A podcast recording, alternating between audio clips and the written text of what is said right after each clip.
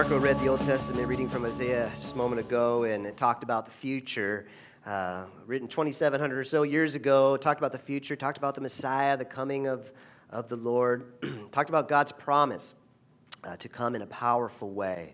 And we see much of that Old Testament prophecy in Isaiah 35. We see much of it fulfilled in our gospel reading today with John the Baptist. And I'd like to read through that now. Matthew chapter 11, verse 2.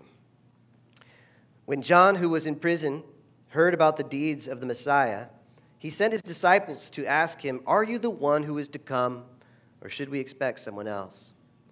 Jesus replied, Go back and report to John what you hear and see. The blind receive sight, the lame walk, those who have leprosy are cleansed, the deaf hear, the dead are raised, and the good news is proclaimed to the poor.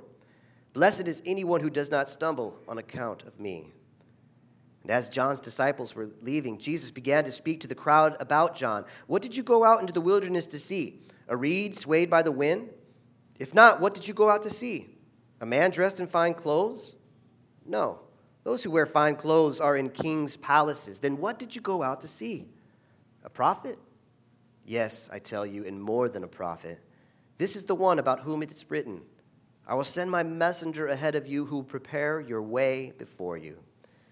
Truly, I tell you, among those born of women, there has not risen anyone greater than John the Baptist. Yet whoever is least in the kingdom of heaven is greater than he. From the days of John the Baptist until now, the kingdom of heaven has been subjected to violence, and violent people have been raiding it. For all the prophets and the law prophesied until John. And if you're willing to accept it, he is the Elijah who was to come. Whoever has ears, let them hear. Last week, uh, Pastor Tim was in here and we saw John the Baptist, right? John the Baptist, last week's text, was preaching a message of repentance. Things are going well. This week, however, we see John the Baptist in prison and he's wondering about Jesus. He's wondering about himself. In many ways, he's questioning his entire existence. And then Jesus reminds him all of the things that are happening, all the prophecies being fulfilled. And then his disciples over here, Jesus, uh, disciples of John over here, Jesus talking so highly of John. I'm sure that got back. That's another sermon for another day. But the interesting thing is, I think that what we saw about John last week and what we see about John this week, it's an accurate, accurate picture actually of this time of the year for many of us. Because for some people, this time of the year, it's the best and everything is great and everything is going well. Like John the Baptist last week, he's on the top of his preaching game, right? For some of us, it's like John the Baptist this week. Some of us, this time of the year is the worst time of the year. Doubts and questions arise. So some of you, it's in between. For some of you, it's both. It changes from week to week or moment to moment. Our New Testament Bible reading, actually from James today, I believe speaks into that. So, grace, mercy, and peace to you from God our Father and from our Lord and Savior Jesus Christ. Amen. As I was thinking about these scriptures, the Old Testament, the gospel, our epistle lesson from James, I was thinking about these scriptures, thinking about all the Christians throughout the world that are, are looking at these scriptures today. And it got me thinking about this time of year, and it got me thinking about family. It got me thinking about what does that word family mean to each of us? And what does it represent to each of us? And does it bring about good or bad or indifferent sort of feelings? Because I know for many people around this time of the year, there's going to be a lot of family time. Over the next few weeks, there's going to be a lot of family time. Some of it is good, some of it is bad, some of it kind of just is what it is. But I sort of was, was reminded uh, this past week about sometimes the bad part of family. Someone was talking to me about a family situation they're having and the tension that exists in their family with the siblings. And I have to admit, as I was listening, I was observing some sibling rivalry in the words that I was hearing. Sibling rivalry. Uh, anybody ever experienced sibling rivalry before out there? I mean, if you have siblings, you know exactly what I'm talking about. If you're only a child, mm, maybe. If you have kids, more than one, you know what sibling rivalry is about. It exists out there, right? Sibling rivalry. And it revolves a lot around identity. Sibling rivalry is sort of a competition, animosity, a struggle, a tension between siblings, whether they're blood related or not.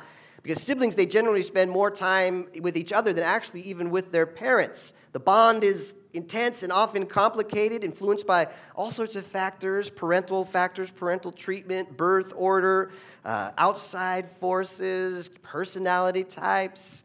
But we know that sibling rivalry exists. I mean, we go back in the Bible, we see it long ago. You go back to the book of Genesis, you can see some pretty good examples of sibling rivalry, right? Story of Cain and Abel. One brother's jealous of the other, and God's affection to him ends up ultimately in murder. Esau was jealous of his brother's Jacob's inheritance and blessing, which Jacob had earned deceitfully. Leah and Rachel, they're competing for the love of Jacob. Joseph's brothers are so jealous that they effectively sell him into slavery. I mean, that's pretty intense sibling rivalry. It's been around for a long time. But it's not just with siblings. It can exist in family of all sorts of relationships and relationships that aren't even family. You might call it relationship rivalry. It happens. Now, usually siblings, they kind of grow out of it, right? And they can become some of the best of friends later on in life.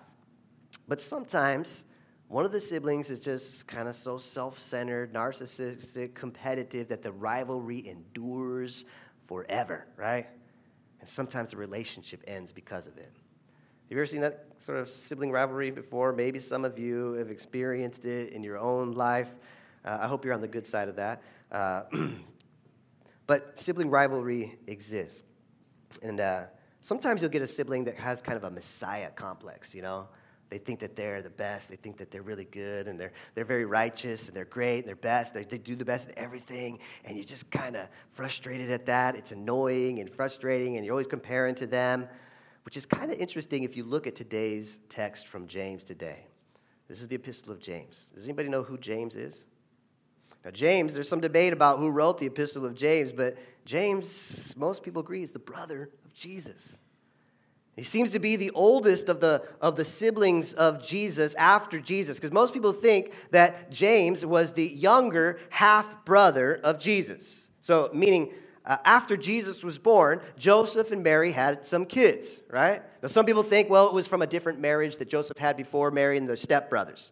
Either way, Jesus had some siblings, half or step or something like that. And you know what? There was definitely some sibling rivalry going on with Jesus and his siblings. In fact, in the Gospel of John, his brothers were kind of like, Oh, yeah, you think you're the Messiah? Well, why don't you go down to the big city, Jerusalem, and show your stuff, right? John chapter 7, verse 5, it says, Why they do that? Even his own brothers did not believe in him. Mark says that his family, his, his, his mother and brothers, they went out looking for Jesus with this Messiah complex that he has. When he was doing all this stuff, Mark 3:21 says, when his family heard about this, they went to take charge of him. For they said, he's out of his mind. They're talking about Jesus this way, right? A few chapters later, we see James actually listed, right?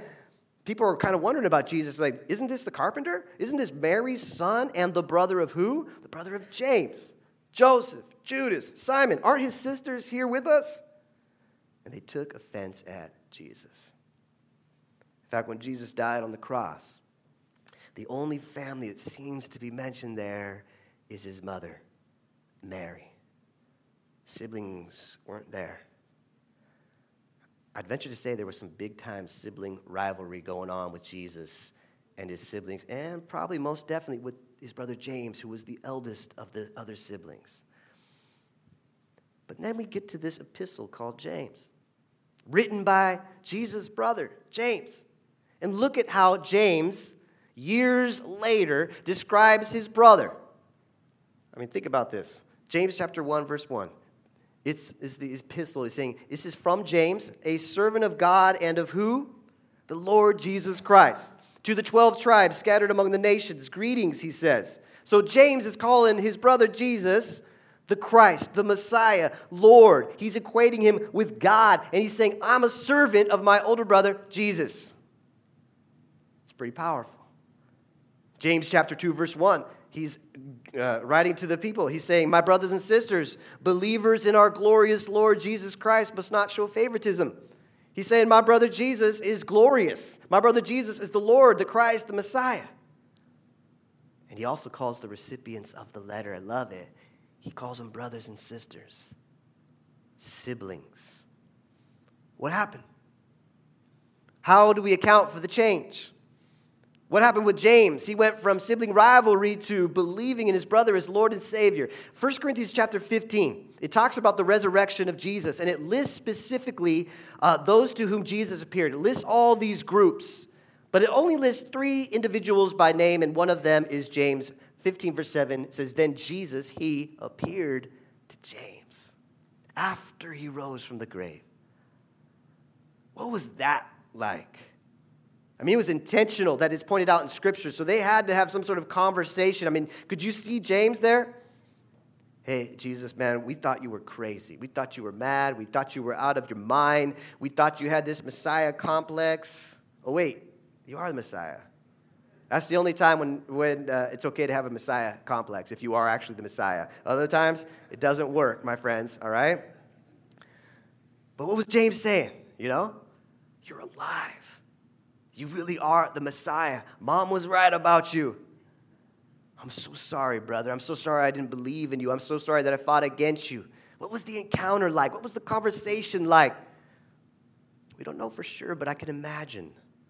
I can imagine that it was full of compassion, mercy, unity, patience, forgiveness, and love flowing from Jesus to his brother James.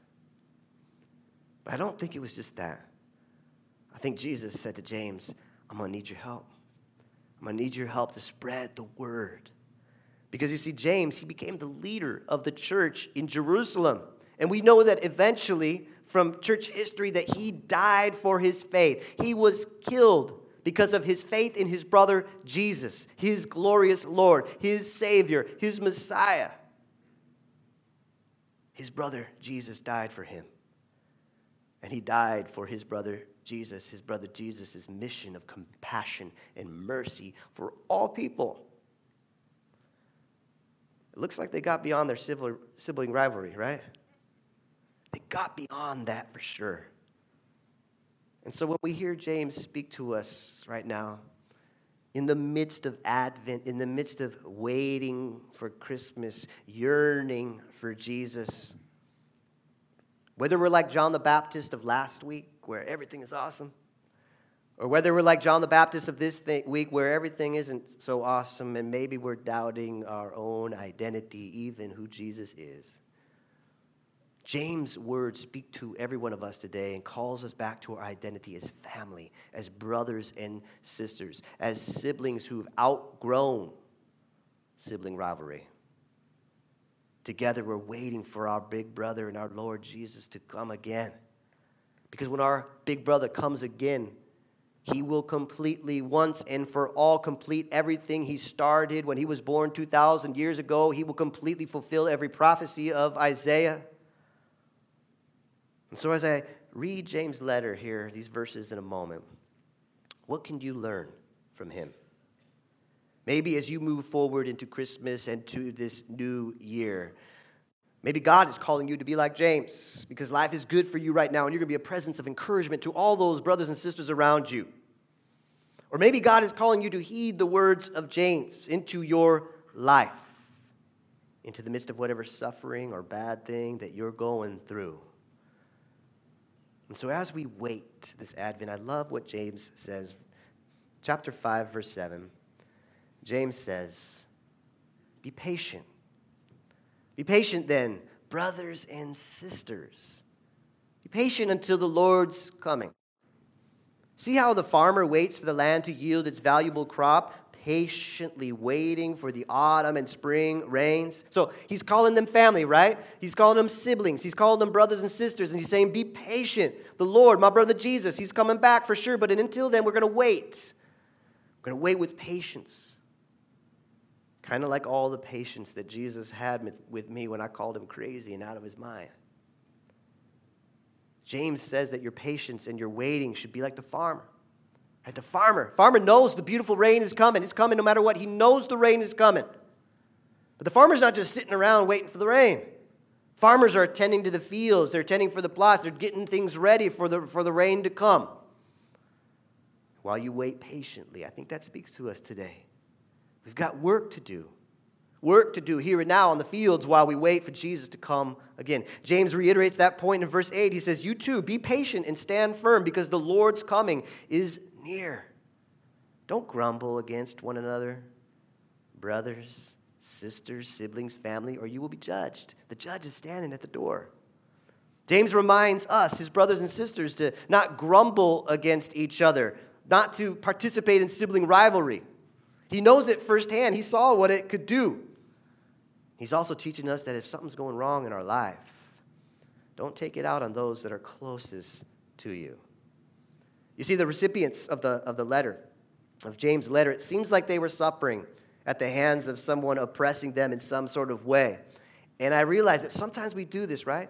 Sometimes we are wronged by people in our life, and there's no way that we can retaliate against us. And what do we do? We take it out on those that are closest to us. We take it out on our family.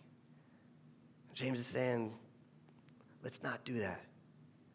We've grown beyond that. We've got beyond that sibling rivalry. And then he continues on. He reminds us our identity and family again of James chapter 5, verse 10. He says, Brothers and sisters, as an example of patience in the face of suffering, take the prophets who spoke in the name of the Lord. As you know, we count as blessed those prophets, those ones who have persevered. James says the prophets, they waited hundreds and hundreds and hundreds of years for the Messiah to come. They suffered because of the word, they suffered because of the message that they were given to the people. They spoke the word even though it was tough. And we call them blessed. James says, You are blessed when you do the same. And then he gives us another example of patience, verse 11b. He says, You have heard of Job's perseverance and have seen what the Lord finally brought about and this is the big center the Lord is full of compassion and mercy. Job suffered a ton. Job lost everything, but in the end, the Lord was compassionate and merciful, and he gave everything back to Job. That's our story, too. In the end, when our big brother comes back, Everything that's lost will be found. Everything that's evil will be undone. All sibling rivalry will be eradicated. All relationship rivalry will be gone with God and with each other. But until that time that He comes again, we're patient and we wait. Not just for Christmas presents, not just for great Christmas Eve services, not just for Jesus to be born, but we wait and we yearn for Him to come again. We long for him to come again.